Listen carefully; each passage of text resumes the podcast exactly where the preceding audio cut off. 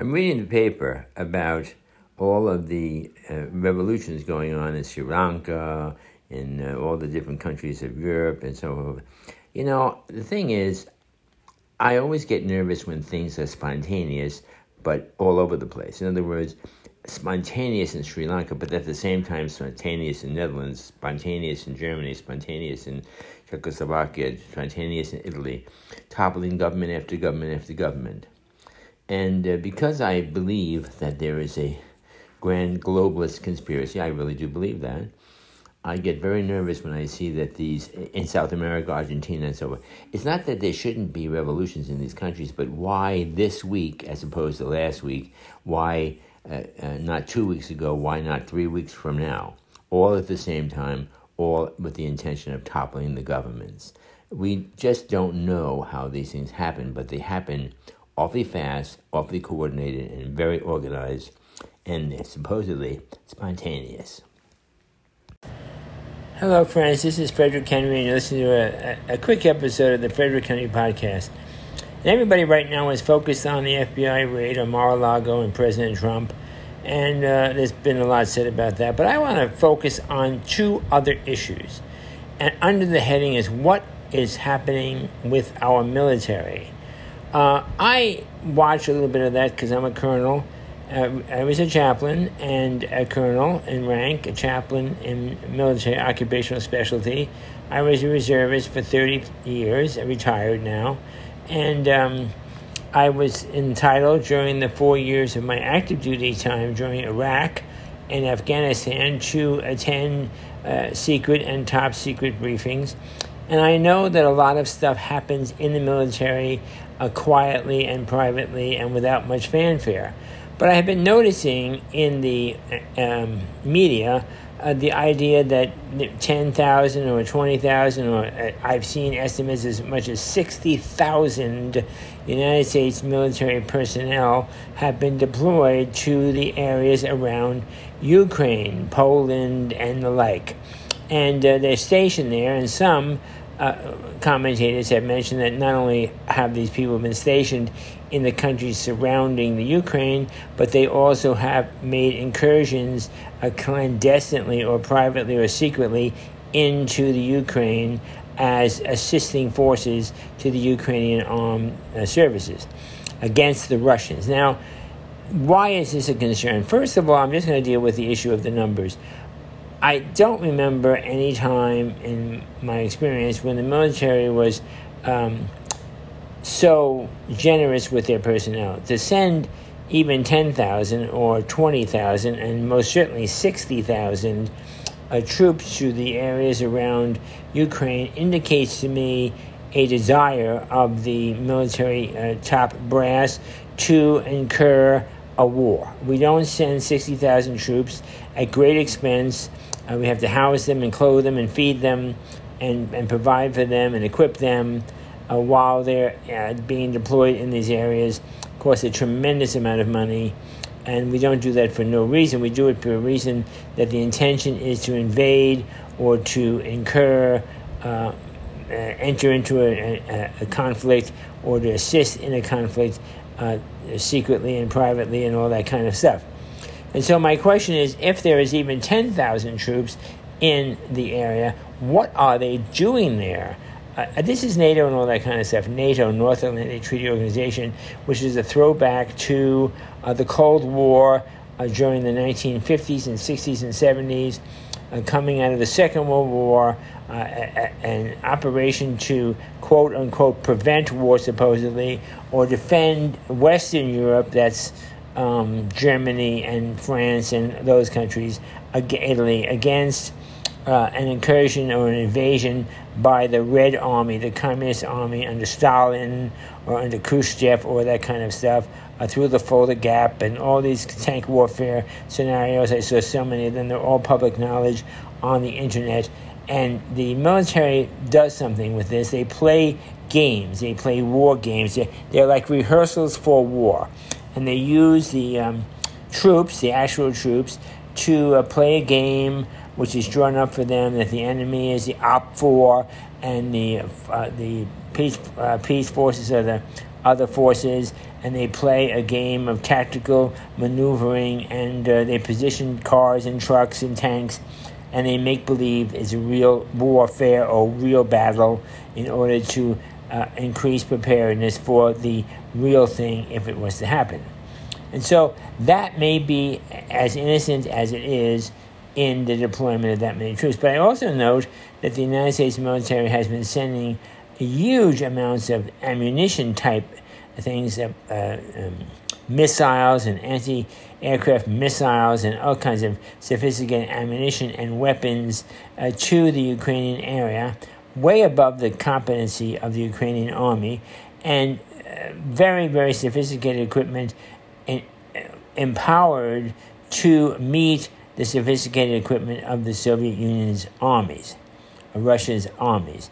And so, why are we sending such equipment? it costs a lot of money. It's, it's a logistical nightmare, and yet we are arming our men and women uh, who are stationed in the countries surrounding um,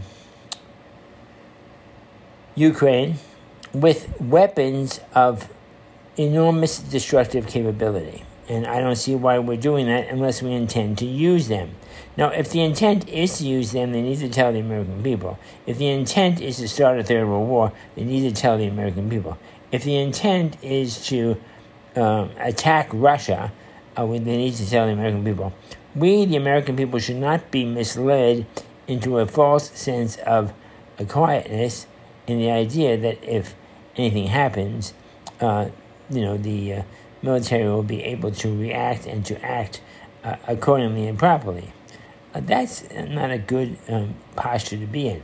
And so that's my question. I want to know what the military is doing, what they're planning, why they're planning it, and what authority, under what authority are they deploying troops all around the globe? Under what authority are they stationing troops in such massive numbers, if they are, in Poland and elsewhere around the Ukraine? And what is the intention of uh, people as um, General Milley and uh, the uh, Secretary of Defense and um, the others? What is their intention and why are they keeping it a secret? Well, you might say tactically and strategically and as a matter of policy, they have to keep what they plan to do secret because the enemy, namely in this case, we assume the enemy to be Russia, maybe they will find out what we're doing. Well, yeah, but the American people need to know because if you're going to act war, if you're going to fire on another nation such as Russia, if you're going to enter another nation such as Ukraine and Russia, if you're going to blow up ordnance and do all kinds of things which are warlike, then you need a declaration of war from the. You will need a declaration of war uh, from the United States Congress. We don't have a system whereby we just go to war or by, you know, just because some general or just because the Pentagon or just because uh, the president decides that we're going to go to war. And in this our day, uh, the possibility of nuclear holocaust and uh, nuclear warfare is so great, especially if we're talking about our, an adversary like the uh, like Russia, which is the possessor of I think six thousand nuclear weapons. Uh, what are we talking about now? Maybe you know, uh, our military believes, as General Frank did during the Iraq conflict, that, you know, shock and awe, that we just invade, that we just use our superpower, we use our planes, our ships, our, our tanks, our military, our bombs, our missiles, all in one gigantic shock awe, blitzkrieg, you know, type thing from the Second World War, the Nazi era, the blitzkrieg thing, and then we win. Well, General Frank and those who were involved in the Iraq War uh, were fighting Saddam Hussein. Uh, Saddam Hussein did not have nuclear weapons. Saddam Hussein didn't have, he had 60 tanks, many of them uh, 20 years old, Soviet style tanks, which he had embedded into the sand. They weren't even maneuverable. He was using them as uh, stationary weapons. He didn't have missiles. He didn't have all this kind of good stuff. So uh, Saddam Hussein was an easy target, easy pickings for the United States military. Uh, the Soviet Union is not that way, no matter how much the uh, media likes to tell you that they're antiquated. They have uh, very sophisticated modern weapons. They have a huge nation. And we're not at war with the Soviet Union. We have no, uh, with Russia. We have no, I'm still using that phrase from the Cold War, isn't that terrible? With Russia. And we have no right to be at war with Russia. Russia has not attacked us, is not attacking us, has not bombed us, has not bombed our supply lines. We are supplying Ukraine. Russia does not attack us for that. We are giving Ukraine weapons. Uh, Russia does not attack the vehicles that bring those weapons into the Ukraine. We are airlifting materials into Ukraine. Russia does not knock our planes out of the sky. So Russia has not acted against us in any way, war wise, and we have no right, uh, just unless we want to be a, an aggressor. Now, if we are an aggressor, an illegal warmongering nation um, intentionally invading uh, Russia, then we're no better than they are, and even as they themselves should be held accountable for what they've done in the Ukraine, we would be held accountable for what we would do by attacking Russia, and it might bring about a nuclear war and the Third World War for that matter. So, what I'm saying is, uh, I'm nervous about secretiveness in our American military.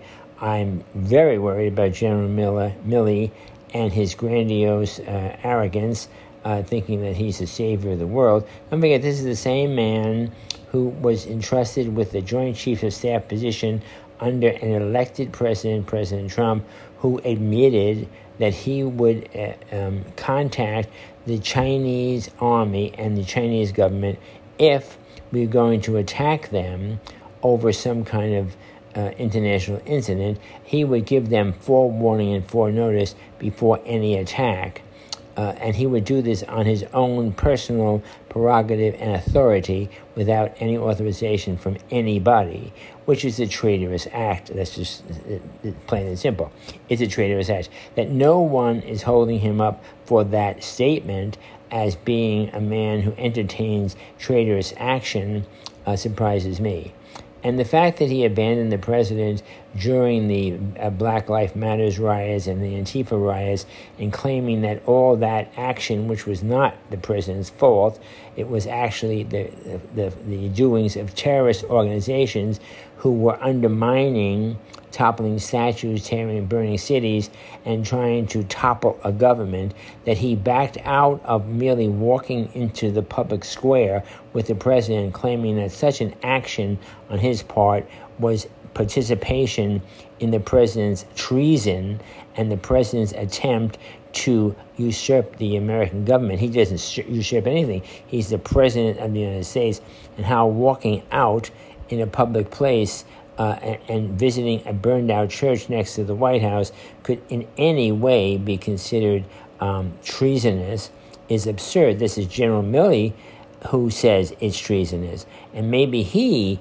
entertains treason. I don't know the man's soul or heart, but he makes me very nervous. I don't know why he's still the Joint Chiefs of Staff. He's an old man. I don't know if he meets the weight standards. The, I was in the military myself. There are definitely weight standards, and if you don't meet the weight standards, you're drummed out of the army. Just like they're drumming people out of the army for not taking COVID, they drum people out of the army for repeatedly failing to adhere to the weight standards. And General Milley most certainly does not um, adhere to the weight standards. So why this man is still in power? But with a President Biden who is uh, acknowledged as being mentally um, challenged in his uh, state of condition, whether you want to call it dementia or Alzheimer's or just old age or whatever. Um, and to think that the military may uh, become so um, arrogant and so uh, secretive and so sure of itself that they may think they can act unilaterally without the president's uh, assistance, or in the case of Biden, he would just sign on because they told him to sign on. And in the case of the Congress, well, the Congress could be regarded as superfluous and will attack anyway and will deal with the consequences later. This kind of thing, thinking, could be going on at the Pentagon, could be going on in General Milley's head, could be happening in um, Defense Secretary Austin's head, and could be in the Navy and Marine uh, leader's head, and they could be in cahoots with each other in the Pentagon, attempting to um, use United States forces to enter into Ukraine and to oust the Russian forces, which would be, in effect, an attack against the Russians and would probably pre- precipitate a very dangerous war, at least in the local area, and could precipitate a much broader conflict in the greater European theater, if that is their plan. I don't know what their plans are. But I think we need to take a good look at um, why we have troops of any number, of any consequence, and munitions and long-term missiles, and why we spent uh, what what is it now, thirty billion dollars in Ukraine. We need to look at that critically, and and we need to look at what we're doing and why we're doing it. And I think we have to investigate and call the Pentagon people onto the carpet to find out exactly. You can do it in secret session in the Congress. What are you doing, and why are you doing it? Because going to war without a congressional approval is illegal, unconstitutional, and if you want to call it an act of treason, you know, I'm sorry. I just don't find that whole idea. And sometimes I'm worried about the arrogance. You know, Eisenhower warned us about the uh, marriage of the uh, military industrial complex. And I might add the military industrial corporate complex could be trying to act unilaterally on their own in an attempt to um, bring about the new world order, depending on how many of these people are um, from Davos, you know, the, the, from the um, Schwab people who believe in this new world order uh, stuff. And uh, so we have oversight over the military, we have oversight over the president, we have oversight in terms of um, going to war. We can refuse to go to war, and we can fire all those people who intend, if they are intending, to take us to war against our will. And I think we need to start paying attention to that because I'm afraid that a lot of this activity, like with Mar-a-Lago and with the rioting around the world and with the, uh, the toppling of government in Sri Lanka and, and the challenging of government in, in uh, the Baltic states and in the rest of Europe, that this may all be a diversion away from the intention of these people. I call them the globalists, the liberal, uh, mainly, mainly Democrat globalists who love war. They think war is the greatest thing since uh, since they were born. They love to get us into a war to show off our prowess, to extend our empire, and to uh, impose our will on the world. So I'm calling attention that through this podcast, uh, freedom of speech, you know, and uh, just asking the questions. I have no inside information. I have no I- insider uh, stuff. I just read the news. Epoch Times. I like reading the Epoch Times. I read uh, the internet news all the time. I read uh, stuff that comes out of the Pentagon from their own publications and uh, news out of the Pentagon. And I'm very concerned about what we may be planning to do uh, in terms of starting uh, the next World War. So, this is Frederick Henry, and I want to thank you very much for listening to the Frederick Henry podcast. Thank you.